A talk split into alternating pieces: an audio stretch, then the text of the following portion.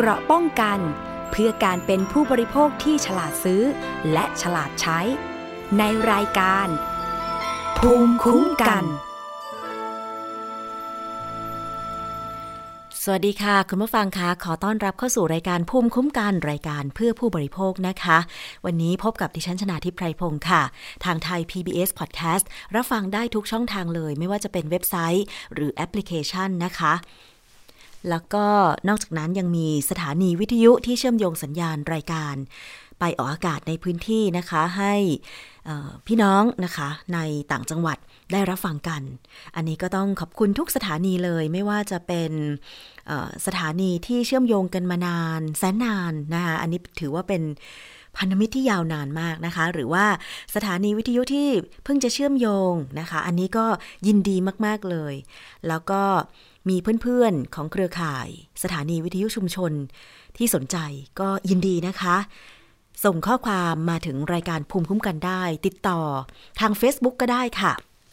เป็นอีกหนึ่งช่องทาง ในการที่จะรับข่าวสารของไทย PBS Podcast นะคะ facebook.com/thaipbspodcast อันนี้สามารถที่จะไปกดถูกใจแล้วก็ส่งข้อความโดยตรงถึงทางรายการภูมิคุ้มกันได้นะคะ นอกจากนั้นเรายังมี Twitter มี IG นะคะ แล้วก็มี YouTube ด้วย สามารถที่จะกด subscribe ช่อง YouTube ของเราได้ไทย PBS Podcast นะคะ วันนี้ค่ะประเด็นของผู้บริโภคที่เราต้องมาคุยกันเลย ไม่คุยไม่ได้ ประเด็นดัง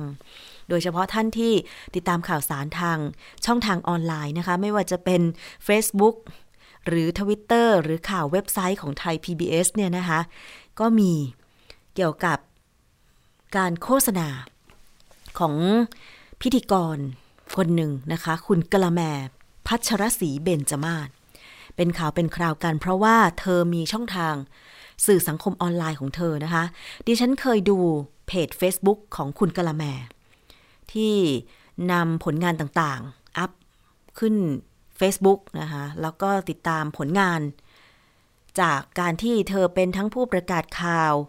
พิธีกรนะคะ มาหลายสิบปี ซึ่ง ตอนนี้เธอไม่ได้อ่านข่าวละ เธอทำหน้าที่พิธีกรรายการอย่างเดียว แล้วเธอบอกว่าเธอมีธุรกิจ เธอจะสร้างธุรกิจ แล้วก็บริหารธุรกิจชั้นแนวหน้านะคะเท่าที่ดิฉันได้ติดตามข่าวของเธอทางเพจส่วนตัวของเธอด้วยนะคะ แต่ว่าล่าสุดที่มันเกิดกระแสขึ้นในสื่อสังคมออนไลน์ เพราะว่าเธอใช้ช่องทางเพจของเธอเนี่ยนะคะ รีวิวสินค้าผลิตภัณฑ์ เสริมอาหาร แต่ว่าถ้อยคำที่เธอรีวิว หรือว่าโฆษณาเกี่ยวกับสินค้าที่เธอเป็นผู้บริหารผู้ผลิตนั้นเป็นเจ้าของผลิตภัณฑ์นั้นเนี่ย มันโอ้อวดเกินจริง อันนี้ทางสำนักงานคณะกรรมการอาหารและยา เขาบอกมานะคะ คือเมื่อ 18 มกราคม 2564 ค่ะ เภสัชกรหญิงสุภัทราบุญเสริม รองเลขาธิการ คณะกรรมการอาหารและยาหรืออยนะคะ เปิดเผยบอกว่า ตามที่ปรากฏว่าพิธีกรชื่อดัง คุณกะละแมพัชรศรีเบญจมาศได้ทำคลิปวิดีโอบรรยายสรรพคุณ ผลิตภัณฑ์เสริมอาหาร แล้วในคลิปนั้นเนี่ย เธอพูดว่าทำให้กรอบหน้าชัดเนียงหาย หน้ายก ตาที่เคยหนังตาตกก็เป็นตาสองชั้น รอยขมวดคิ้วหายร่องแก้มตื้น จมูกเข้ารูป ย้ำอีกครั้งว่าไม่เคยทำจมูกใด ๆ ตอนนี้กินแต่ผลิตภัณฑ์ตัวเองเท่านั้น ซึ่งพอมีการแชร์คลิปนี้ออกไป ทางออยได้ตรวจสอบ พบว่าคลิปดังกล่าวเนี่ย เป็นการโฆษณาผลิตภัณฑ์เสริมอาหารโบเทราดริงเลขสาระบบอาหาร 10ขีด1ขีด03958ขีด5ขีด0229 และโบเทราช็อต เครื่องดื่ม ชนิดผง เลขสาระบบอาหาร 10ขีด1ขีด03958ขีด5ขีด0233 ทางอินสตาแกรมนะคะ hypo hypower shot นะคะแล้วก็ Facebook โบเทราโบเทราสวยทรงพลัง โอ้อวดสรรพคุณว่าช่วยกระชับผิวหน้า ลดไขมันส่วนเกินบนใบหน้า เพิ่มชั้นตา อีกทั้งมีการเปรียบเทียบว่าสามารถทดแทนการทำสัญญาอีกทั้งมีการเปรียบเทียบนะคะว่า สามารถทดแทนการทำศัลยกรรมได้นะคะ ทั้งนี้ออยขอยืนยันว่าไม่เป็นความจริง ไม่มีผลิตภัณฑ์อาหารตัวใดที่สามารถเปลี่ยนแปลงโครงสร้าง หรือการทำงานของร่างกายได้ตามที่กล่าวอ้าง การโฆษณาดังกล่าวเป็นการโฆษณาโดยไม่ได้รับอนุญาต และโฆษณา คุณประโยชน์ คุณภาพหรือสรรพคุณอันเป็นเท็จ หลอกลวงให้หลงเชื่อโดยไม่สมควร มีโทษตามกฎหมายคือโทษตามพระราชบัญญัติ อาหารนะคะ พุทธศักราช 2522 จำคุกไม่เกิน 3 ปี หรือปรับไม่เกิน 30,000 บาท หรือทั้งจำทั้งปรับ ทั้งนี้ ออยได้สั่งระงับการโฆษณา พร้อมดำเนินมาตรการทางปกครอง และมีหนังสือถึงตำรวจกองบังคับการปราบปรามการกระทำความผิด เกี่ยวกับการคุ้มครองผู้บริโภค หรือบกปคบเพื่อดำเนินคดีตามกฎหมายแล้ว ซึ่งก่อนหน้านี้ออยได้ดำเนินคดี โฆษณากับบริษัท Power Shot จำกัด และนางสาวพัชรศรีเบญจมาศหรือกะละแม ซึ่งเป็นหนึ่งในกรรมการผู้จัดการบริษัทดังกล่าว ฐานโฆษณาโดยไม่ได้รับอนุญาต และโฆษณาสรรพคุณอาหารอันเป็นเท็จ หลอกลวงให้หลงเชื่อโดยไม่สมควร ทางเว็บไซต์ Facebook และ Instagram มาแล้ว 7 คดีนะคะ เรื่องนี้จริง ๆ แล้วอะออยและบกปคบนะคะ จะมีการถแถลงข่าวอย่างเป็นทางการในวันนี้ 19 มกราคม 2564 นะคะ เวลา 11นาฬิกา30 นาที แต่ว่าเดี๋ยวอีกสักครู่หนึ่งนะคะ เดี๋ยวดิฉันจะไปพูดคุยกับทางผู้ที่ทำงานด้านการคุ้มครองผู้บริโภค จากมูลนิธิเพื่อผู้บริโภคนะคะ คุณสถาพรอารักษ์วัฒนะ เราจะมาคุยถึงประเด็นนี้ว่า ในฐานะผู้บริโภคเมื่อเราได้ยินได้ฟังได้เห็นคลิปโฆษณาแบบนี้แล้วเนี่ย ต้องฉุกคิดอะไรบ้าง และจะมีข้อเสนอ เพื่อคุ้มครองผู้บริโภคอย่างไรบ้าง กรณีที่คนเป็นเซเลบผู้มีชื่อเสียงเอนฟลูเอนเซอร์ผู้ทรงอิทธิพลทางโลกออนไลน์ต่างๆ มารับโฆษณาผลิตภัณฑ์ที่มันสร้างความเข้าใจผิด ในสาระสำคัญก่อให้เกิดอันตรายเมื่อบริโภคเข้าไป มีข้อเสนอ อย่างไรเพื่อคุ้มครองผู้บริโภค เดี๋ยว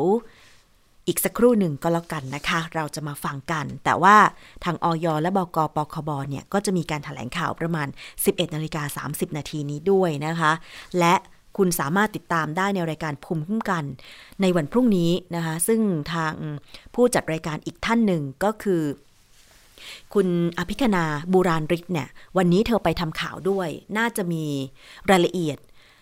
มากพอสมควรเกี่ยวกับบทลงโทษนะคะ ทางด้านกฎหมายแล้วก็การคุ้มครองผู้บริโภคยังไงติดตามได้ต่อเนื่องเลยกับรายการภูมิคุ้มกัน ในวันพุธด้วยนะคะ วันพุธที่ 20 มกราคม 2564 ค่ะ แต่ว่าตอนนี้เรามาคุยถึง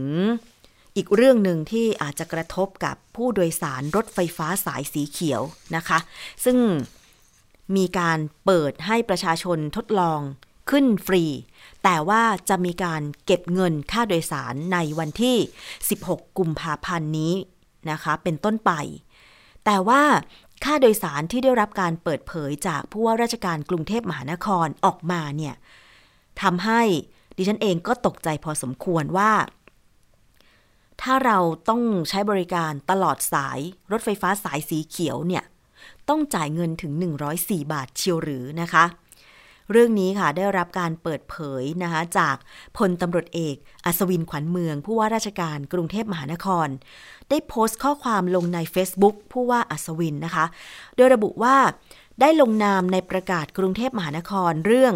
การกำหนดค่าโดยสาร โครงการรถไฟฟ้าสายสีเขียว ซึ่งจะมีผลตั้งแต่วันที่ 16 กุมภาพันธ์นี้เป็นต้นไปอ๋อคุณผู้ฟังขอแก้นิดนึงค่ะ คือตอนเนี้ย มีการเก็บค่าโดยสารและตั้งแต่วันที่ปลายเดือนนะคะกุมภาปลายเดือนธันวาคม 2563 เป็นต้นมานะคะสำหรับส่วนต่อขยายรถไฟฟ้าสายสีเขียวนะคะ คือก่อนหน้านั้นน่ะทดลองให้วิ่งฟรีให้นั่งฟรีสำหรับส่วนต่อขยายรถไฟฟ้าสายสีเขียว ก็คือเส้นที่วิ่งใจกลางเมืองนั่นแหละค่ะ เส้นสุขุมวิท เดิมนั่นแหละ แล้วก็วิ่งมาถึงจตุจักร แล้วก็วิ่งจากสถานีสยามไปจนถึงสุขุมวิทนะคะ แต่ว่าตอนนี้มีส่วนต่อขยาย ซึ่งเก็บเงินทุกสถานีแล้วนะคะ แต่ว่าจะมีการปรับค่าโดยสาร ตั้งแต่วันที่ 16 กุมภาพันธ์นี้เป็นต้นไปนะคะ คุณผู้ฟัง โดยการเก็บค่าโดยสารจะเก็บเพียงครั้งเดียวต่อรอบ จะไม่มีการเรียกเก็บค่าแรกเข้า โดยคิดจากเส้นทางต้นทางนะคะค่าโดยสารเนี่ย ช่วงเส้นทางสัมปทานปัจจุบันคือหมอชิดอ่อนนุชและสนามกีฬาแห่งชาติถึงวงเวียนใหญ่ จะเก็บในอัตราเดิมก็คือเริ่มต้น 16 บาท สูงสุด 44 บาท ส่วนต่อขยายช่วงหมอชิดคูคต ที่วิ่งผ่านถนนพหลโยธินเนี่ยนะคะ ค่าโดยสาร 15 บาทถึง 45 บาท โดยจะปรับเพิ่มขึ้น 3 บาทต่อสถานีนะคะส่วนต่อขยาย ช่วงถึงช่วงอ่อนนุชถึงเคหะสมุทรปราการเนี่ย ค่าโดยสารก็จะเริ่มต้น 15 บาท สูงสุด 45 บาท โดยจะปรับ เพิ่มขึ้น 3 บาทต่อสถานี และส่วนต่อขยายสะพานตากสิน ถึงบางว่าค่าโดยสาร 15 บาทถึง 24 บาท โดยจะปรับขึ้น 3 บาทต่อสถานี พร้อมกับยืนยันว่า เพื่อบรรเทาผลกระทบที่เกิดขึ้นกับประชาชนภายใต้ สถานการณ์การระบาดของโควิด -19 กรุงเทพมหานครจะปรับอัตราค่าโดยสารสูงสุด จากเดิมที่ต้องจ่ายจริงตลอดสายอยู่ที่ 158 บาทเป็น 104 บาท แม้กรุงเทพมหานครจะต้องแบกรับภาระขาดทุน ตั้งแต่ปี 2564 ถึง 2572 ถึงประมาณ 30,000 ถึง 40,000 ล้านบาททั้งนี้ที่ผ่านมากรุงเทพมหานครได้พยายามหาทางแก้ไข รวมถึงศึกษาแนวทางต่างๆ ซึ่ง ก็เห็นว่าแนวทางร่วมลงทุนระหว่างรัฐกับเอกชน เหมาะสมและดีที่สุด ที่จะมาแก้ปัญหาโครงการรถไฟฟ้าสายสีเขียว โดยจะให้เอกชนเข้ามารับภาระหนี้สินของกรุงเทพมหานคร แต่ขณะนี้ยังอยู่ระหว่างนำเสนอ แก้ไขสัญญาสัมปทาน ต่อคณะรัฐมนตรี เพื่อพิจารณาให้ความเห็นชอบ ซึ่งหากเห็นชอบแล้วการแก้ไขสัญญาสัมปทานนี้ จะช่วยลดอัตราค่าโดยสารสูงสุดจาก 104 บาท เป็น 65 บาท ลดลงอีก 39 บาท และแก้ไขปัญหาภาระหนี้สินกว่า 120,000 ล้านบาทของกรุงเทพมหานครได้ขณะที่สื่อสังคมออนไลน์ก็มีการวิพากษ์วิจารณ์กันค่ะ โดยระบุว่าไม่เห็นด้วย ที่จะกำหนดค่าโดยสารสูงสุดตลอดสายถึง 104 บาทเลย เพราะขณะนี้ค่าแรงงานคนไทยยังเริ่มต้นแค่วันละ 300 บาท แต่ค่ารถไฟฟ้าสูงสุดเกือบครึ่งหนึ่งของค่าแรงนะคะ เพราะฉะนั้นอันนี้คืออีกหนึ่งปัญหาค่ะ ทางรายการภูมิคุ้มกันเคยนำเสนอในประเด็นที่มีการเสวนา เกี่ยวกับเรื่องของค่าโดยสารรถไฟฟ้า สายสีเขียวและการต่อสัญญา สัมปทานไปแล้วนะคะว่า จริง ๆ เนี่ย รถไฟฟ้าสายสีเขียวเจ้าของเส้นทางก็คือกรุงเทพมหานคร แต่ว่า ได้ให้เอกชนนะคะลงทุน ทั้งระบบโครงสร้างแล้วก็การบริหารจัดการเดิมนะคะการบริหารจัดการเส้นทางที่ไม่ใช่ส่วนต่อขยายเนี่ยที่มีการเสวนาแล้วก็ที่มีการท้วงติงไป เรื่องของการขยายอายุสัญญาสัมปทาน ให้กับเอกชนนะคะที่จะจบลงในปี 2572 ซึ่งจะต่อไปอีก 30 ปี ว่ามันจะเกิดผลกระทบกับผู้โดยสารหรือไม่นะคะ ยังไม่ทันได้คำตอบที่ชัดเจนนะคะ ก็ต้องมารับทราบข่าวเกี่ยวกับการปรับค่าโดยสาร คุณผู้ฟังล่ะคะคิดเห็นเป็นอย่างไร ถ้าเกิดว่าได้มีโอกาส ใช้บริการรถไฟฟ้าสายสีเขียว ในกรุงเทพมหานครเนี่ยนะคะ คือเส้นทางเนี้ยเป็นเส้นทางเขาเรียกว่าไข่แดง เพราะมันผ่านใจกลางกรุงเทพ ช่วงสยามช่วงถนนสุขุมวิทนี่ไข่แดง เพราะว่าเป็นย่านธุรกิจมีผู้คนอาศัยอยู่หนาแน่นนะคะ แล้วก็ยิ่งตอนนี้ส่วนต่อขยายเปิดให้บริการ แล้วทุกสถานีเนี่ย หลายท่านก็บอกว่ามันก็ช่วยอำนวยความสะดวก แต่ว่าดิฉันก็ยังไม่ได้ข้อมูลที่มีการเก็บสถิติว่ามันช่วยลดปัญหา เรื่องของการจราจรที่ขับข้างทั้งเส้นถนนพหลโยธิน เส้นถนนสุขุมวิทหรือวิ่งไปจนถึงฝั่งธนบุรี คืออันเนี้ยยังไม่มีงานวิจัยหรือเก็บสถิติที่ออกมาอย่างชัดเจนนะคะ แต่ว่าเท่าที่เคยใช้บริการเนี่ย มันทำให้เราไปใจกลางเมือง ย่านธุรกิจสำคัญได้รวดเร็วเหมือนกัน แต่สำหรับค่าโดยสาร ที่ถ้าใครนั่งแบบ สุดสายเนี่ยนะคะ จะต้องจ่ายถึง 104 บาทเนี่ย มัน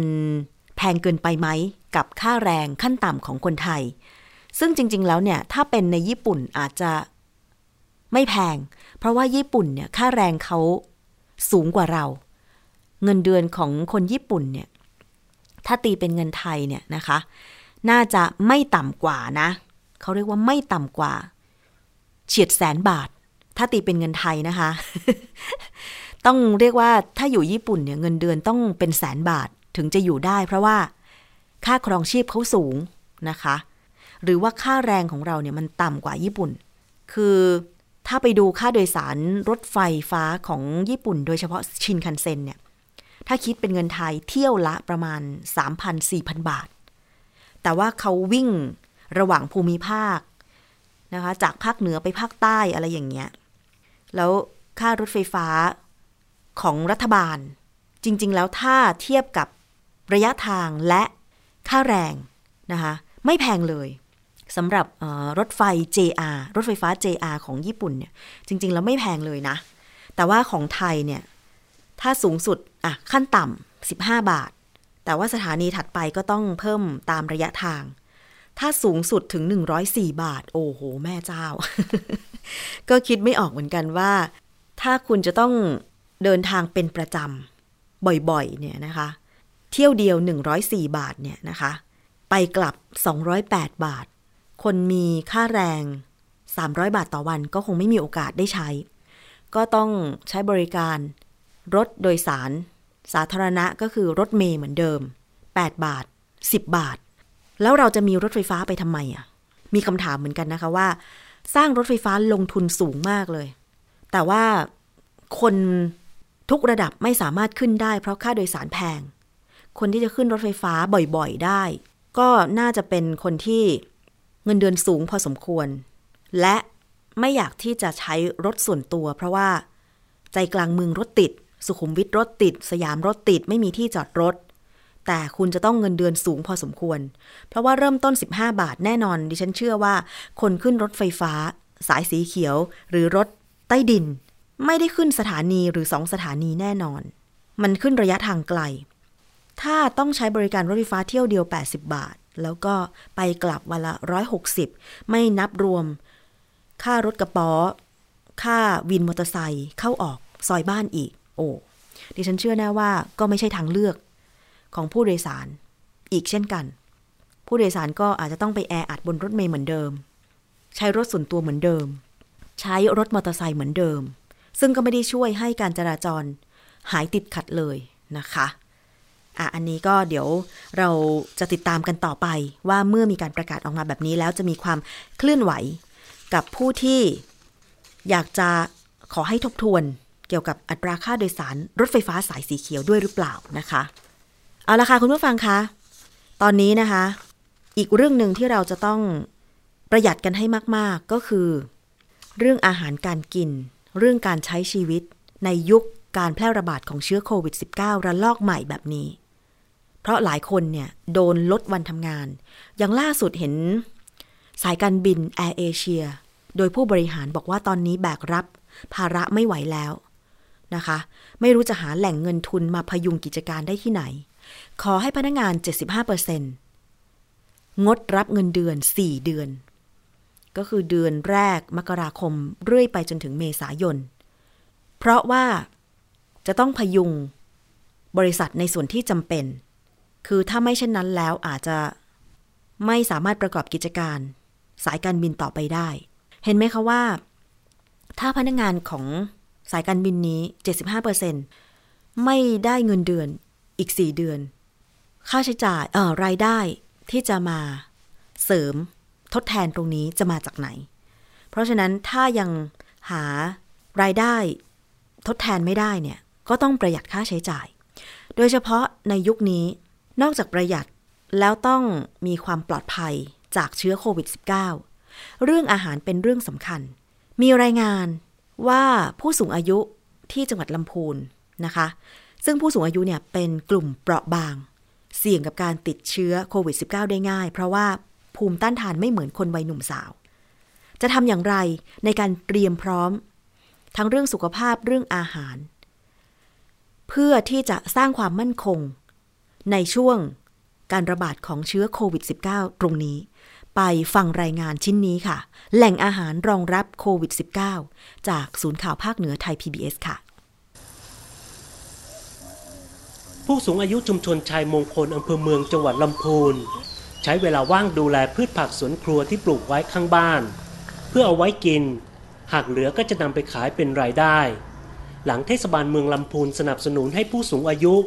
ปลูกพืชผักในพื้นที่ว่างข้างบ้านให้เกิดประโยชน์ ยิ่งในภาวะเชื้อโควิด -19 กำลังแพร่ระบาด ผู้สูงอายุถือเป็นกลุ่มเปราะบางที่ต้องเข้าไปดูแลเป็นพิเศษ เกิดปัญหาขึ้นเนี่ยเราก็พยายามที่จะทำคลังอาหารของชุมชนเมือง ในทุกที่ของเมืองลำพูน เพราะว่าลำพูนเนี่ยสิ่งหนึ่งก็คือเป็นเมืองเกษตรกรรม แล้วยังมีพื้นที่ยังมีสังคมมีชุมชนต่างๆขึ้น เราก็คิดว่าส่วนหนึ่งเนี่ยถ้าตลาดปิดหรือว่าร้านต่างๆ หรือห้างปิดเนี่ยเขาก็จะต้องมีคลังอาหารของเขา ผู้สูงอายุที่ร่วมปลูกพืชผักสวนครัวพูดเป็นเสียงเดียวกันว่า การปลูกผัก นอกจากได้กินอาหารปลอดภัยดีต่อสุขภาพแล้ว ยังลดค่าใช้จ่ายในครอบครัว ได้ได้ออกกำลังกาย อีกทั้งยังลดความเครียดได้ด้วย เนื่องจากหลายครอบครัวลูกหลานเดินทางไปทำงานต่างจังหวัด มีเฉพาะคนชราอยู่ที่บ้านลดค่ะ เราไม่ต้องไปซื้อผักเก็บกินแล้วก็ได้กินผักสดเพื่อความปลอดภัย แล้วก็กินแบบสบายใจ ไม่มีสารเคมีเจ้าปัจจุบันเนยในช่วงโควิดนะครับ เราต้องเข้าใจว่าเราต้องอยู่บ้านนะครับ เมื่ออยู่บ้านแล้ว ตรงนี้เออเราจะทำยังไง เพราะฉะนั้นเราก็ต้องเริ่มการผลิตเพิ่มขึ้น เพื่อเซฟเรื่องของหนึ่งเวลาไม่ต้องออกบ้าน อันที่สองเซฟเรื่องของการค่าใช้จ่าย และอันที่สามคือปลอดสารด้วย ในเขตเทศบาลเมืองลำพูนจังหวัดลำพูน มีจำนวนประชากรกว่า 11,000 คน ในจำนวนนี้กว่า 3,000 คน หรือร้อยละ 30 เป็นกลุ่มผู้สูงอายุ ซึ่งมีความเสี่ยงหากเกิดการแพร่ระบาดของเชื้อโควิด -19 ทำให้หน่วยงานที่เกี่ยวข้องต้องเฝ้าระวังเป็นพิเศษ ขณะนี้ได้ส่งทีมแพทย์และพยาบาลเข้าไปดูแลอย่างใกล้ชิด พร้อมให้คำแนะนำโดยเฉพาะผู้ป่วยติดเตียงและผู้พิการ ค่ะ ผู้สูงอายุถือเป็น กลุ่มเปราะบางนะคะที่อาจจะติดเชื้อต่างๆ ได้ง่าย เพราะว่าภูมิคุ้มกันไม่เหมือนคนหนุ่มสาวไม่ได้แข็งแรงเหมือนคนหนุ่มสาว เพราะฉะนั้นการดูแลตัวเองนะคะ ป้องกันเฝ้าระวัง การติดเชื้อจะดีที่สุดนะคะ อันนี้ก็ถือว่าต้องเร่งสร้างความเข้มแข็งในเรื่องของอาหารนะคะ ในทุกชุมชนเลย การปลูกผัก เรารู้ว่าขั้นตอนการปลูก เรารู้ว่าเราไม่ได้ใส่ปุ๋ยเคมี เพราะฉะนั้นได้ผักหรืออาหารที่ปลอดภัยแน่นอนนะคะ รายงานชิ้นนี้ค่ะเสียงในรายงานนะคะก็คือ เสียงของคุณสุดทธินีสุริยกุลณอยุธยา รองนายกเทศมนตรีเมืองลำพูนนะคะ เสียงของคุณกอบกุลธนแก้ว และคุณนพรัตน์อุพงษ์ชาวจังหวัดลำพูนค่ะ เป็นตัวอย่างชุมชนนะคะ เชื่อแน่ว่าหลายชุมชน เร่งสร้างความมั่นคงทางอาหารค่ะ โดยเฉพาะในช่วงการระบาดของโรคโควิด -19 นี่ บางทีการไปตลาดก็เป็นการสุ่มเสี่ยงด้วยเหมือนกัน เพราะว่าเเราก็ไม่รู้ว่าคนที่ไปใช้บริการเนี่ยนะคะ เป็นใครมาจากไหนได้มีโอกาสสัมผัสเชื้อหรือเปล่านะคะ แต่ว่าห้างสรรพสินค้าเอง สถานที่ปิดเองเนี่ยก็ มีโอกาสเสี่ยงเหมือนกัน เพราะฉะนั้นถึงแม้ว่า เราจะป้องกันตัวเองใส่หน้ากากอนามัย ล้างมือบ่อยๆนะคะ แต่ว่าการที่จะมาปรุงอาหารหรือว่าปลูกผักไว้กินเองน่าจะเป็นสิ่งที่ช่วยแบ่งเบาภาระค่าใช้จ่ายของเรา แล้วก็รวมไปถึงการอยู่ห่างจากผู้อื่น จะเป็นการป้องกันการติดเชื้อโควิด -19 ได้ดีเพิ่มมากขึ้นนั่นเองนะคะ คุณผู้ฟัง เอาละค่ะช่วงนี้นะคะ ดิฉันจะไปพูดคุยกับแขกรับเชิญ ได้เชิญไว้นะคะ เกี่ยวกับเรื่องของการโฆษณา ผลิตภัณฑ์เสริมอาหาร ผลิตภัณฑ์สุขภาพของเซเลบดาราผู้มีชื่อเสียงอินฟลูเอนเซอร์ในสื่อสังคมออนไลน์ หรือแม้แต่ทีวีช่องหลักก็ตาม ว่าคนเหล่านี้นะคะ มีผู้ติดตามจำนวนมาก มีความน่าเชื่อถือต่อแฟนรายการ ต่อแฟน ๆ ของเขา เมื่อมีการโฆษณาผลิตภัณฑ์ สุขภาพที่โอ้อวดเกินจริง และอันตรายกับสุขภาพ แบบนี้แล้วนะคะ เราจะมาช่วยกันส่งเสียงสะท้อนได้อย่างไร ว่าขอให้ทางการได้มีกระบวนการจัดการกับเซเลบดาราอินฟลูเอนเซอร์ที่โฆษณาเกินจริง เหล่านี้ได้อย่างไร ดิฉันได้เชิญ คุณสถาพรอารักษ์วัฒนะค่ะ ซึ่งเป็นนักวิชาการมูลนิธิเพื่อผู้บริโภคเข้ามาพูดคุยกัน สวัสดีค่ะ คุณสถาพรคะค่ะสวัสดีค่ะ คุณชนาทิพย์สวัสดีท่านผู้ฟังรายการภูมิคุ้มกันทางไทย PBS ด้วยนะคะ ค่ะ วันนี้ขอบคุณมากเลยค่ะ ที่ให้เวลากับรายการนะคะ ตอนนี้ทางออยแล้วก็ทางตำรวจบกปคบเนี่ย น่าจะมีการถแถลงข่าวเกี่ยวกับกรณี ที่มีพิธีกรชื่อดังคุณกะละแมพัชรศรีที่รีวิวสินค้าของตัวเอง ลงในช่องของตัวเองทางสื่อออนไลน์แล้ว เกิดกระแสวิพากษ์วิจารณ์ว่า โอ้อวดเกินจริง อยากจะชวนคุณผู้ฟังและคุณสถาพรไปฟังเสียงรีวิวของคุณกะละแมก่อนดีไหมคะว่าเนี่ย แบบนี้ใช่ไหมที่มันแบบว่าโฆษณาเกินจริง ไปฟังพร้อมกันนะคะ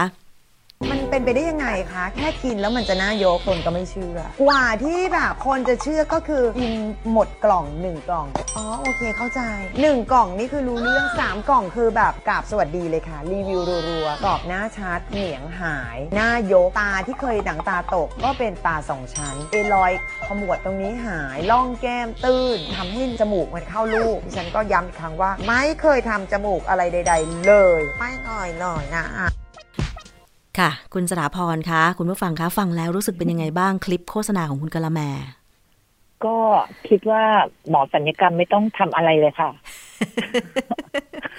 ค่ะมันเป็นไปไม่ได้แน่นอนนะคะ คือเอ่อไม่ว่าจะตักกะอะไรมาคิดนะคะ คือมันไม่มีทางเป็นไปได้นะคะ แล้วก็อีกอย่างหนึ่งคือเออดิฉันก็ได้ติดตามทางข่าวประชาสัมพันธ์ของออยที่ออยบอกว่าออยเชือดกาละแมพิธีกรดังรีวิวอาหารเสริมโอ้อวดเกินจริงค่ะนะคะค่ะเอ่อจะเล่าให้ฟังนิดนึงคือออยเขาบอกมาบอกว่าเอ่อออยเขาใช้มาตรา 40 นะ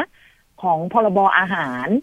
มาตรา 40ค่ะอ่าโดยใจความโดยสรุปนะคะ เขาบอกว่าห้ามมีให้ผู้ใดโฆษณาคุณประโยชน์ คุณภาพ หรือสรรพคุณของอาหารอันเป็นเท็จ หรือเป็นการหลอกลวงให้เกิดความหลงเชื่อโดยไม่สมควร นะคะ แล้วในมาตราเนี้ยเขาจะมีโทษจำคุกไม่เกินสามปีปรับไม่เกินสามหมื่นหรือทั้งจำทั้งปรับค่ะนะคะออยเขาบอกว่าเขาวินิจฉัยโทษอันนี้อย่างเดียวนะคะค่ะแล้วเขาก็ส่งให้ส่งเรื่องไปทางเอ่อปคบเพราะมันมีโทษทางปกครองด้วยนะคะ แต่ว่าดิฉันได้ดูแล้วทั้งคลิปทั้งสื่อทั้งอะไรทั้งหลายแหล่เนี่ยดิฉันคิดว่าเฮ้ยเอ่อมันยังผิดกฎหมายตัวอื่นด้วยนะเหรอคะอ่า นะคะ อย่างอย่างในพรบอาหารเนี่ยค่ะ คือการโฆษณาชิ้นเนี้ย มันก็ไม่มีการแสดงเลขอนุญาตโฆษณา ไม่มีการแสดงเลขอนุญาตโฆษณา แล้วก็ดิฉันก็คิดว่าไม่มีทางเป็นไปได้แน่นอนว่าออยเขาจะอนุญาตให้ค่ะใช้ถ้อยคำให้ใช้ข้อความโฆษณาแบบนี้ได้อืมตรงนี้ก็อีกมาตราหนึ่งแล้วนะของพรบอา ของพรบอาหารค่ะค่ะ เพราะฉะนั้นพรบอาหารน่ะ เราจะเห็นละ มันมีสองกระทงแล้วนะคะ ค่ะ ค่ะ และยังมีอีกไอ้เจ้าสื่อตัวเนี้ยเขาเข้าไปเผยแพร่เข้าสู่ระบบคอมพิวเตอร์อีกค่ะนะคะอ๋อเพราะฉะนั้นถ้าเกิดสมมติว่าเข้าสู่ระบบคอมพิวเตอร์น่ะ ก็คือการเข้าสู่ข้อความอันเป็นเท็จเกินจริงอืมอันนี้ก็โดนอีกพรบหนึ่งค่ะนะคะ ค่ะ แล้วเรามาดูทางเอ่อ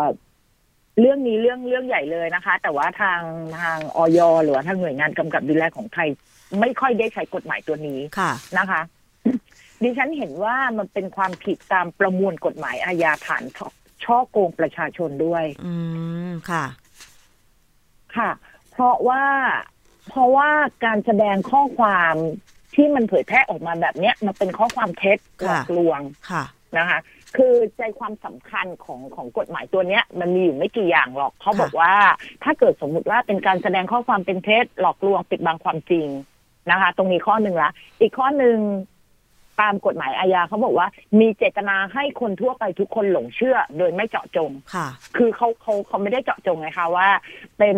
กลุ่มคนอายุเท่าไหร่หรือว่าเป็นใคร คือเขาก็ เปิดให้ฟังไปทั่วค่ะถูกต้องไหมคะใช่ค่ะ และอีกข้อหนึ่งคือไม่จำเป็นต้องมีผู้เสียหายถึงสิบคนอืมเพราะฉะนั้นถ้าใครฟังอยู่แล้วเกิดความเสียหายแล้วก็ไปร้องเรียน ทุกคนเป็นผู้เสียหายหมด ไม่ว่ากี่คนค่ะ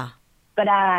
นะคะ แล้วกฎหมายตัวเนี้ยมันหนักด้วย คือมันเป็นประมวลกฎหมายอาญานะคะค่ะค่ะแล้วถ้าช่อกงประชาชน โทษจำคุกห้าปี หรือปรับไม่เกินหนึ่งแสนบาท หรือทั้งจำทั้งปรับค่ะ ค่ะ แล้วก็ในกรณีเช่นนี้นะคะ ดิฉันอยากจะให้หน่วยงานกำกับดูแลของประเทศไทยทุกหน่วยงานบูรณาการความร่วมมือกันค่ะ แล้วก็ทำให้เป็นเคสตัดดี้ทำเป็นตัวอย่างขึ้นมาค่ะนะคะ ค่ะ มันจะได้ไม่เกิดการกระทำความผิดซ้ำซากแบบนี้อีกค่ะ คือหรืเท่าที่ว่ามันอาจจะ เท่าที่ออยออกมาระบุโทษของกรณีที่โฆษณาเกินจริง เนี่ยนะคะอืมเอ่อก็คือมีโทษตามพรบอาหาร คือโทษเนี่ยจำคุกไม่เกิน 3 ปี หรือปรับไม่เกิน 30,000 บาท หรือทั้งจำทั้งปรับ แต่ว่าถ้าที่คุณสหที่คุณสหพรเสนอว่าน่าจะเข้าข่ายผิดตามพรบคอมพิวเตอร์ เพราะว่านำข้อมูลอันเป็นเท็จเข้าสู่ระบบคอมพิวเตอร์ใช่ไหมคะ แล้วก็กฎหมายอาญาเอ่อ ในข้อหาที่ค่ะว่าช่อโกงประชาชน เพราะว่ามีการทำให้ประชาชนหลงเชื่อ แล้วก็ถ้าซื้อไปแล้วเกิดผลกระทบ คือนอกจากเสียเงิน แล้วก็ถ้าเกิดผลกระทบก็น่าจะเข้าข่ายตรงนี้ด้วย ถูกต้องไหมคะ แต่ว่าค่ะคุณสถาพรคิดว่าโทษเนี่ย อัตราโทษเนี่ยมันน้อยไปไหม เพราะว่ากรณีที่เขาทำบริษัทใหญ่โตแล้วมีการโฆษณาเอ่อผ่านสื่อช่องทางของตัวเอง ผ่านแฟนๆของตัวเอง คือเป็นผู้ทรงอิทธิพลว่าอย่างนั้นเถอะนะคะ การที่เขาได้รายได้จากสินค้าตัวเนี้ยมันน่าจะมากอยู่ คือที่ผ่านมาถ้าคุณสถาพรและคุณผู้ฟังจำได้นะ มันมีกรณีที่ตอนนั้นที่ทางนายตำรวจชั้นผู้ใหญ่ท่านหนึ่ง ได้กวาดล้างตลาดดอนเมือง แล้วไปจับอือฮึเอ่อร้านค้าที่ขายเครื่องสำอางและผลิตภัณฑ์เสริมอาหารที่ผิดกฎหมายนำไปสู่อือฮึการสอบสวนและเรียกดาราหรือเซเลบ หลายสิบคนเลย เข้าให้ปากคำต่อเจ้าหน้าที่ตำรวจ แล้วก็มีการลงโทษจำได้ว่าตอนนั้นเนี่ยโอ้โหดาราหรือเซเลบบางคนเนี่ยต้องเสียค่าปรับแล้วก็เอ่อยอมที่จะถอดโฆษณาอะไรต่างๆ ออกจากสื่อต่างๆ เลยอะไรแบบเนี้ยนะคะ แต่ว่าเนี่ยมันก็เป็นอีกกรณีหนึ่งว่า ถึงแม้จะเคยเกิดการดำเนินคดีกับดาราเซเลบที่โฆษณาเกินจริงนะคะรีวิวสินค้าโดยที่ตัวเองไม่ได้กินไม่ได้ใช้ อะไรอย่างเงี้ย แล้วก็ยังเกิดแบบนี้อีก คือคุณกะละแมเนี่ยเราก็ต้องยอมรับว่าเธออะมีภาพที่น่าเชื่อถือนะ เพราะเธอเคยเป็นผู้ประกาศข่าวใช่ไหมเธอเป็นพิธีกรอะไรอย่างเงี้ย แล้วเธอมาทำธุรกิจแบบเนี้ยโฆษณาเกินจริงแบบเนี้ย คนหลงเชื่อก็มีเยอะนะ ใช่ไหมคะคุณสถาพรคะ ค่ะแน่นอนค่ะ อย่างตอนนั้นเคส Magic Skin นะคะค่ะอ่าพวกดาราเซเลบออกมาบอกเองนะคะ คนที่เป็นรีวิวเวอร์นะคะ ตอนนั้นอ่าดิฉันได้ติดตามตรงนี้อย่างใกล้ชิดเลย ออกมาบอกเองบอกว่า เขาไม่ได้ใช้จริงตรงนั้นเป็นอาชีพของเขา นั่นน่ะสิเออค่ะ คิดว่ายังไง คิดว่าน่ากลัวเขาจะต้องมากคิดว่าคนจะต้องเพิ่มโทษไหมคือคุณไม่ได้ใช้จริง อะ ไม่ได้กินจริง อะ แต่ว่ากรณีคุณกะละแมเนี่ยเธออาจจะกินจริงก็ได้เพราะเธอเป็นเจ้าของผลิตภัณฑ์ แต่ว่ากินแล้วมันเปลี่ยนแปลงโครงสร้างไม่ได้แบบเนี้ยคิดว่าจะต้องมีการเสนอให้หน่วยงานเอ่อหรือว่าแก้ไขทางกฎหมายไหมคะคุณสถาพรคะ มันแน่นอนอยู่แล้วค่ะ เพราะว่าพรบอาหารตัวนี้นะคะ มันเป็นพรบอาหารตั้งแต่ปีสองห้าสองสองค่ะสองห้าสองสองนะคะ ทุกวันนี้สองห้าหกสี่สี่ปีผ่านไป แล้วโทษมันแค่นี้เองค่ะนะคะ ถึงแม้ว่าโทษมันน้อย แต่ว่าถ้าเกิดสมมติว่าหน่วยงานบังคับใช้กฎหมายเนี่ยเรียกการปรับต่างกรรมต่างวาระอืมดิฉันก็เห็นว่าถ้าถ้าถ้าทำแบบนี้จริง ๆ นะคะ ดิฉันก็เห็นว่า มันก็เยอะพอสมควรอืมต่างกรรมต่างวาระ แล้วก็ยังมีกฎหมายพ่วงอีก แต่ว่า มันจะไม่มีคนทำอย่างนี้สิ นั่นน่ะสิ ใช่ เพราะฉะนั้นมันมันมันก็จะแบบว่าเฮ้ยเหมือนเดิมอะ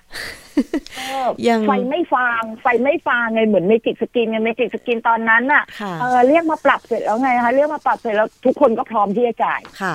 ก็โอ้โหคุณรีวิวคุณได้เงินตั้งเท่าไหร่ค่ะใช่ป่ะคะใช่เสร็จแล้วตำรวจเรียกไปปรับปรับเสร็จ โอ้เป็นที่คือฮามากผลงานโดดเด่นมากของท่านท่านทั้งหลายค่ะเออเสร็จแล้วสุดท้ายแล้วคือ อืม ถ้าเข้าไปตามข่าวกันจริง ๆ ตอนช่วงนั้นน่ะ มีถึงขนาดหมดอายุความด้วยนะคะอ๋อสุดท้ายแล้วเอาผิดอะไรต่อไม่ได้อะค่ะ อย่างเช่น รีวิวค่ะมานานแล้วไม่เข้าข่ายเพ ราะว่าหมดอายุใช่ความใช่เพราะว่ากระบวนการกระบวนการของของหน่วยงานของหน่วยงานของเราเนี่ยนะคะ คือขั้นตอนมันเยอะค่ะ ขั้นตอนเยอะ ขั้นตอนซับซ้อนค่ะ แล้วกว่าจะผ่านชุดนี้กว่าจะผ่านชุดนั้น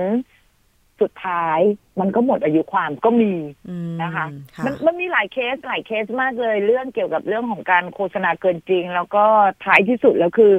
เออเอาผิดได้แต่เอาผิดได้นิดเดียว แล้วก็ทำอีกค่ะก็เพราะอะไรก็เพราะหนึ่งกฎหมายมันโทษปรับน้อยอืมนะคะค่ะเพราะกฎหมายโบราณละกฎหมายโทษปรับน้อยละสองไม่ได้ปรับต่างกรรมต่างวาระค่ะ เพราะฉะนั้นปรับถ้าเกิดสมมติว่าไม่ขออนุญาตโฆษณานะคะ ถ้าค่ะเกิดเอ่อมีประชาชนผู้บริโภคร้องเรียนไปว่า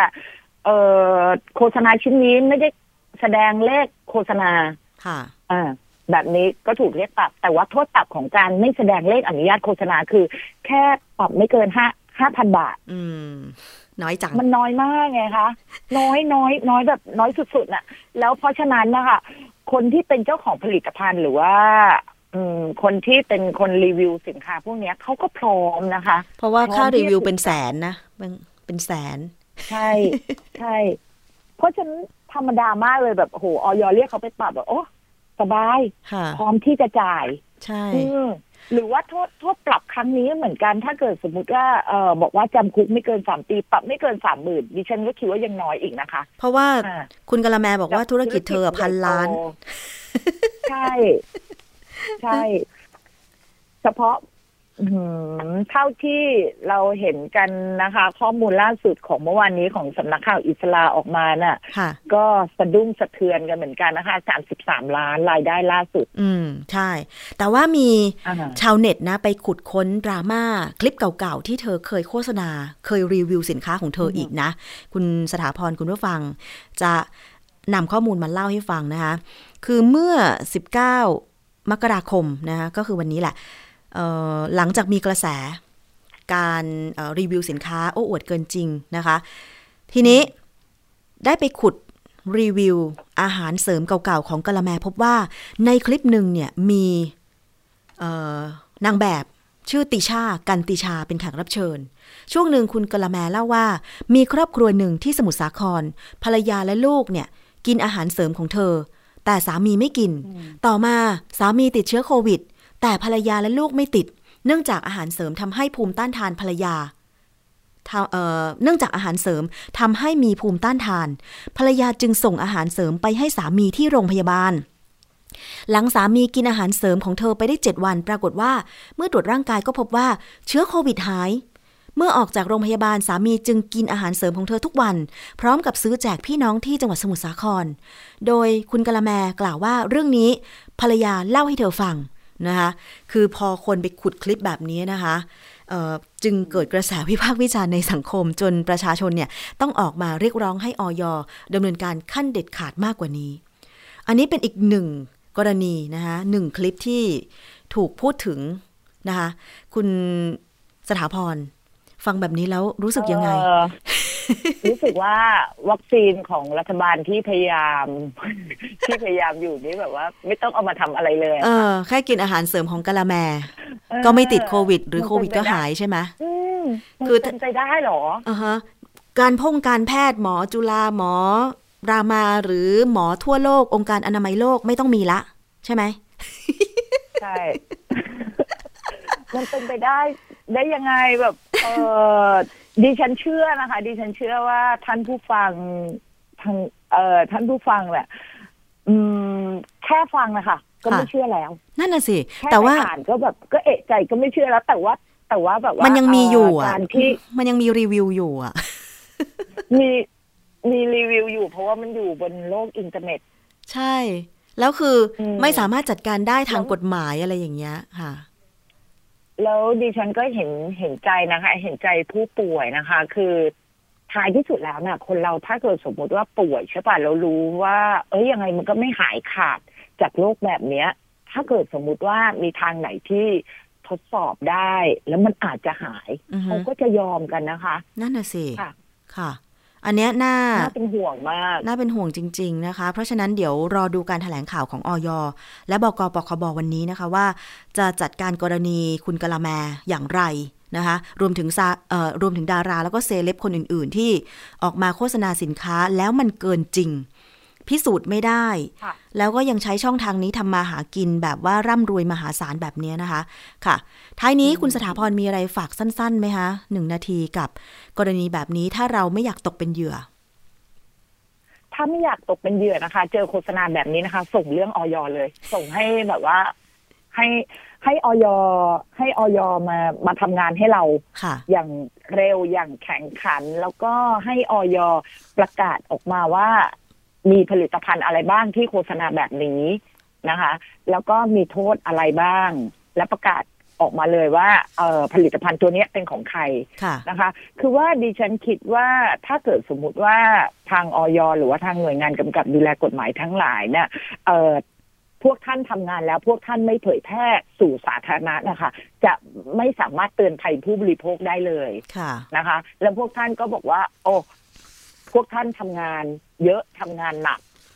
นะคะค่ะค่ะ แล้วคนก็ไม่พอคนไม่พอนี่ไงพวกเราช่วยกันแล้วพวกเราพยายามบอกให้ประชาชนบอกเฮ้ยช่วยกันนะช่วยกันมอนิเตอร์ช่วยกันส่งเรื่องเข้าไปค่ะเออจะได้ลดการทำงานของเจ้าหน้าที่ของทางหน่วยงานค่ะนะคะ ถ้าเกิดสมมติว่าเจอในทีวีทางในวิทยุส่งไปกสทชค่ะนะคะ หรือว่าถ้าเกิดสมมติว่าเจอทั่วไปหรือว่าช่องทางไหนก็ได้นะคะ อะไรที่มันเกี่ยวกับเรื่องของการโฆษณาผลิตภัณฑ์สุขภาพเนี่ย ส่งให้ออยออยเขามีอำนาจที่จะเอ่อวินิจฉัยได้ทุกช่องทางค่ะนะคะ ค่ะฝากเอาไว้แล้วก็สำหรับเอ่อท่านท่านๆที่ที่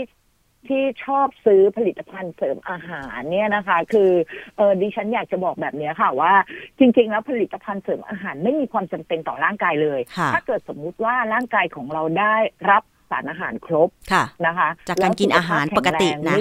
ใช่ค่ะ ใช่ค่ะ จากการกินอาหารปกติเนี่ยแหละ แล้วก็สุขภาพแข็งแรงไม่มีโรคโรคภัยไข้เจ็บอะไรนะคะค่ะไม่มีโรคประจำตัว ยิ่งถ้ามีโรคประจำตัวแล้วยิ่งไปกินผลิตภัณฑ์เสริมอาหารเนี่ยจะยิ่งน่ากลัวอันตรายเลยค่ะ เอาละค่ะ วันนี้ขอบคุณเพราะเรื่องนี้ต้องปรึกษาแพทย์ค่ะ ขอบคุณคุณสถาพรมาก ๆ ว่ามาพูดคุยมาให้ข้อมูลกันเดี๋ยวเราตามกันต่อเรื่องนี้นะคะ ขอบคุณค่ะ ค่ะ ด้วยความยินดีค่ะ ขอบคุณมากค่ะค่ะสวัสดีค่ะท่านผู้ฟังค่ะ เอาละค่ะ ช่วงนี้เราไปติดตามคิดก่อนเชื่อกันเลยดีกว่าค่ะ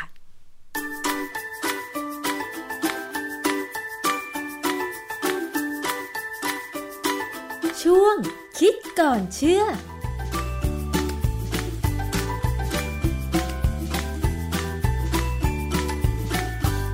พบกันในช่วงคิดก่อนเชื่ออีกเช่นเคยนะคะ กับดรแก้วกังสดานนภัยนักพิษวิทยา และนักวิจัย ดิฉันชนะทิพไพรพงศ์ค่ะ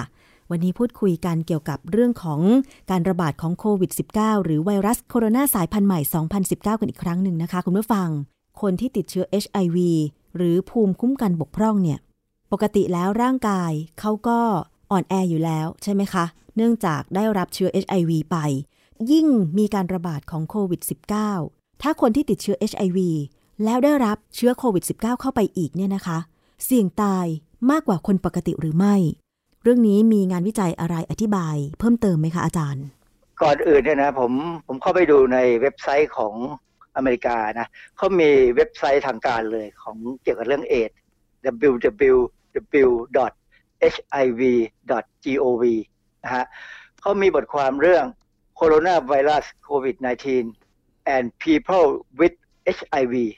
คือพูดง่ายๆว่าเขาพูดถึงเรื่องโคโรนาไวรัสไอโควิด -19 นี่เลย กับคนที่เป็นเอดส์เนี่ยว่า จะมีปัญหาอะไรไหมเขาให้ข้อมูลเป็นเชิงว่า ถ้าคนที่เป็นเอดส์แล้วได้รับการรักษาที่ถูกต้องค่ะนะคือคือจริงๆมันไม่ใช่รักษาหรอกมันเป็นการบำบัดหรือเป็นการเขาเรียกว่าค้ำจุนชีวิตมั้งเพราะเขาให้กินยาผพื่อเข้าไปช่วยทำให้อยู่ได้ค่ะแต่เอดส์ยังไม่หายอือฮึนะฮะคนพวกเนี้ยถ้าได้รับการบำบัดที่ถูกต้องเนี่ยดูแลดีเนี่ยจะไม่เสี่ยงมากไปกว่าคนปกติค่ะ ซึ่ง ผมดูแล้วผมอ่านแล้วผมก็อืมถามตัวเองว่ามันจริงหรือเปล่า เพราะว่าคนที่เป็นเอดส์เนี่ยโดยหลักการแล้วเนี่ยเขามีปัญหาที่ไวรัสเนี่ยมันเข้าไปโจมตีเม็ดเลือดขาวตัวหนึ่ง ซึ่งเป็นเม็ดเลือดขาวที่สำคัญกับกระบวนการสร้างแอนติบอดีค่ะนะฮะเพราะฉะนั้นคนที่เป็นเอดส์เนี่ยถ้ามีเชื้อเข้าไวรัสโควิด -19 ที่เข้าไปเนี่ยเขาจะสร้างแอนติบอดียากมากค่ะหรือแม้แต่กระทั่งถ้าเขาได้รับการฉีดฉีดวัคซีนเนี่ย เขาก็ควรจะสร้างได้ยากพอสมควร เพราะว่ามันขาดองค์ประกอบสำคัญในการสร้างแอนติบอดีไปเดี๋ยวจะเล่าให้ฟังว่าเป็นยังไงนะฮะอืมค่ะอันนี้ก่อนอื่นเนี่ยเอดส์เนี่ยนะในเมืองไทยเราเนี่ย เราก็มีกรมควบคุมโรคกระทรวงสาธารณสุขเนี่ยเขาก็ดูแลเรื่องนี้อยู่เขามีตัวเลขผู้ติดเชื้อ HIV เนี่ยทั่วประเทศของปี 2561 นะเอ่อประมาณ 480,000 คนค่ะนะฮะเอ่อ พบว่าเป็นผู้ติดเชื้อรายใหม่เนี่ยประมาณ 6,400 คนต่อปีมั้งนะฮะหรือเฉลี่ยวันละ 17 คนค่ะมีการพบเฉลี่ยวันละ 17 คน ที่น่ากังวลนะฮะคือเขาบอกว่าสำนักงานหลักประกันสุขภาพเนี่ยหลักประกันสุขภาพแห่งชาติ คาดว่ามีผู้ติดเชื้อ HIV ที่ไม่รู้ว่าตัวเองติดเชื้อประมาณ 28,000 คน อืม ค่ะ คือคนคนพวกนี้เขาอาจจะร่างกายแข็งแรงอะนะพอติดเชื้อแล้วเนี่ย ไม่แสดงมันยังไม่ออกอาการอืมเออยังมันยังรอเวลาอยู่คือ HIV มันก็ไม่ได้แน่จริงหรอก ถ้าเราภูมิคุ้มกันดีๆเนี่ย หรือมีมีเราเคยพูดเรื่องนี้ไปทีแล้วว่า มีคนบางคนมีการกลายพันธุ์ที่ไอเม็ดเลือดขาวตัวที่ HIV มันจะเข้าไปโจมตีเนี่ยค่ะพอกลายพันธุ์แล้วมันเข้าไปโจมตีไม่ได้อ๋อคนคนนั้นก็จะไม่เป็นเอดส์ทั้งชาตินี้อือฮึแต่ไม่ได้หมายความว่าเขาดีนะ คือเขาก็จะมีปัญหาบางอย่างแหละค่ะนะฮะ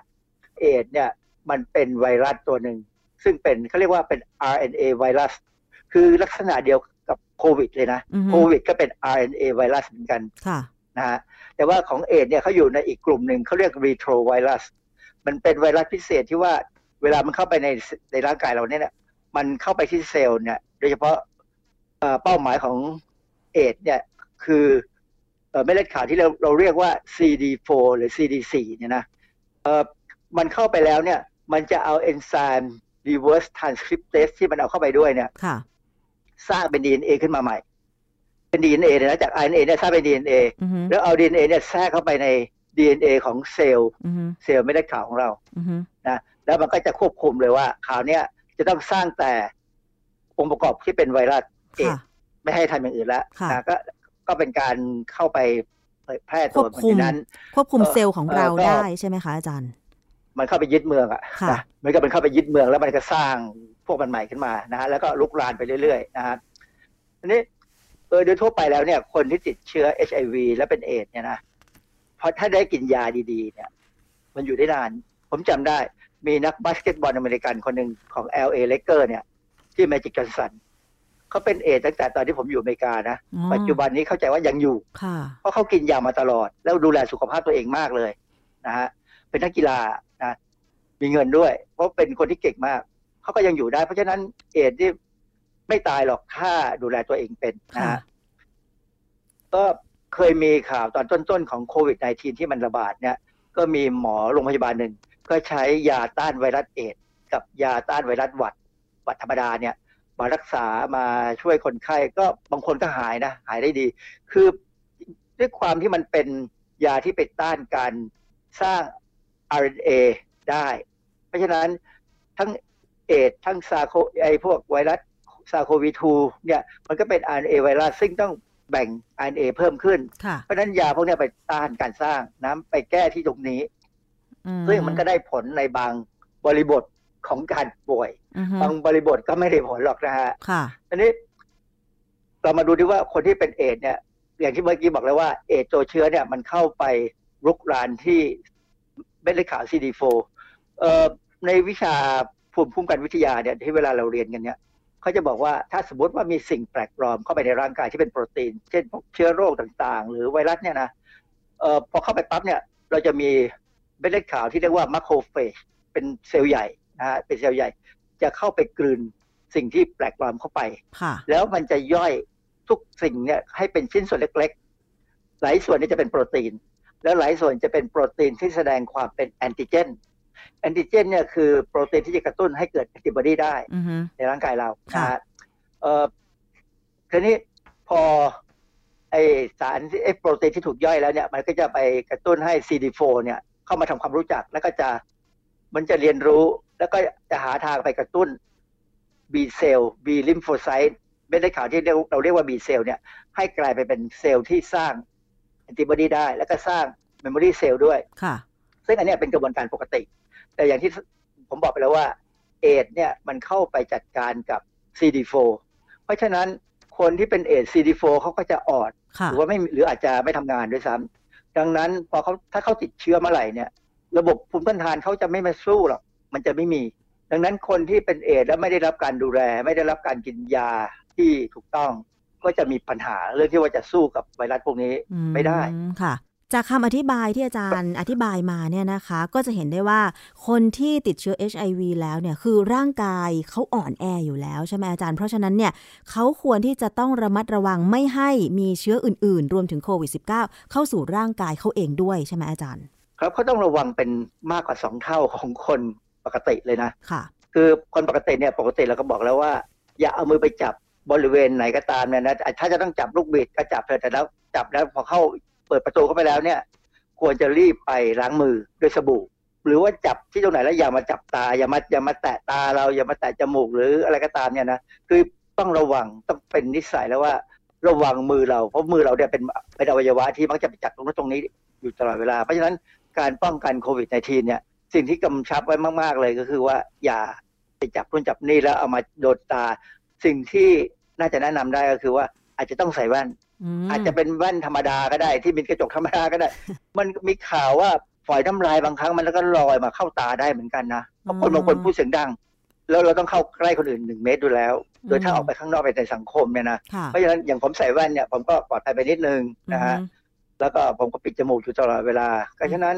ควรจะพยายามดูแลตัวเอง แต่ว่าไม่ต้องไม่ต้องกังวลหรอกฮะถ้าสมมติติดแล้วมันก็ยังพอมีการรักษาได้บ้าง โดยใช้ยาบางอย่างค่ะ แต่จริง ๆ แล้วเนี่ยสำหรับผมนะผมมองดูว่า ถ้าสามารถใช้ neutralizing antibody ได้เนี่ย ซึ่ง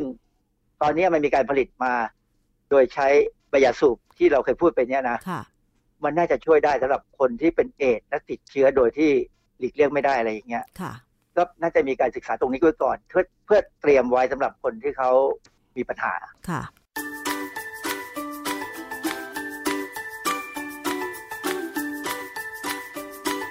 ช่วง คิดก่อนเชื่อ